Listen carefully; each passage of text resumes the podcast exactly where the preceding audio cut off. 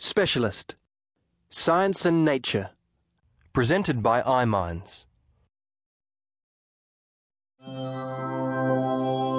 Meteorites. A meteorite is a mass of stone or metal which has reached the Earth's surface from outer space. There are various names for a meteorite depending on where it is situated.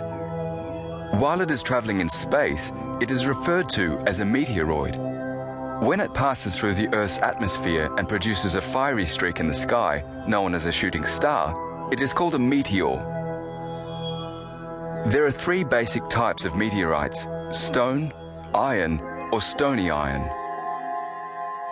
Stone meteorites are the most common. They are stony pieces of space rock that didn't undergo any melting while out in space. They make up about 85% of the meteorites found on Earth. Iron and stony iron meteorites are space rocks which underwent melting in space due to radiation. As parts of these rocks melted, the heavier material, metallic iron and metal, settled in the center. All three types are formed when an asteroid collides with another asteroid, a planet, or a moon, causing broken pieces of rock to scatter into space. The majority of meteorites come from the asteroid belt in our solar system between Mars and Jupiter. Because meteorites are formed from the dust present during the creation of the solar system, they are on average around 4.5 billion years old. Their composition is, therefore, a record of past geologic processes which occurred while they were still part of their parent asteroid. As such, they're extremely helpful in assisting us with our understanding of the history of our universe. However, this field of study is still both difficult and speculative work.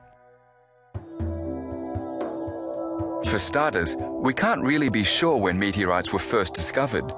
The oldest known examples of humans using meteorites date back more than 6,000 years from the discovery of meteoritic iron balls in an ancient grave in Iran. Archaeologists have also found meteoritic iron jewelry and tools in Egyptian graves dating back over 5,500 years. Later, many civilizations ceased using meteorites to make tools and began to worship them instead. In 1894, however, it was discovered that Eskimos had again been using the iron in meteorites to build tools, and this was found to be common practice among the indigenous people of Greenland, where three huge meteorites were discovered. From their early writings, it is clear the Egyptians, Greeks, Romans, and Chinese understood meteorites fell from the sky, but they didn't understand from where exactly. During the 17th and 18th centuries, you were considered a fool if you thought meteorites came from beyond our planet. Popular scientific explanations for meteorites around this time argued that they were formed in the atmosphere by lightning or they were concretions of volcanic dust. Gradually, from around 1790, a theory for the origin of meteorites as rocks from space moved from fiction to scientific fact. Where exactly meteorites had come from in outer space remained unsolved for more than a century and a half, but popular belief held that they must have originated from the moon. This theory remained in place long into the 20th century. Indeed, it is only very recently that it has become accepted knowledge that meteorites are, in fact, from deeper outer space. While scientists were originally slow to recognize the scientific importance of meteorites, the consequences of a large meteorite colliding with the Earth are now considered a serious concern. The realization that such impacts would be of any great global significance began to emerge after the dawn of the space age in the 1960s.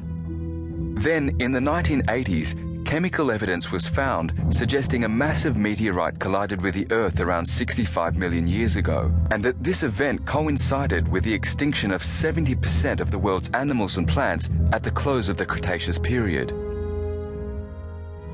Much research has since been undertaken into the possibility of the catastrophic effects meteorites have had throughout history, while films like Meteor, Henry Fonda 1979, and Armageddon, Bruce Willis 1998, have popularized this doomsday scenario. The moon itself may owe its very existence to a collision between a young Earth and a large body of outer space rock.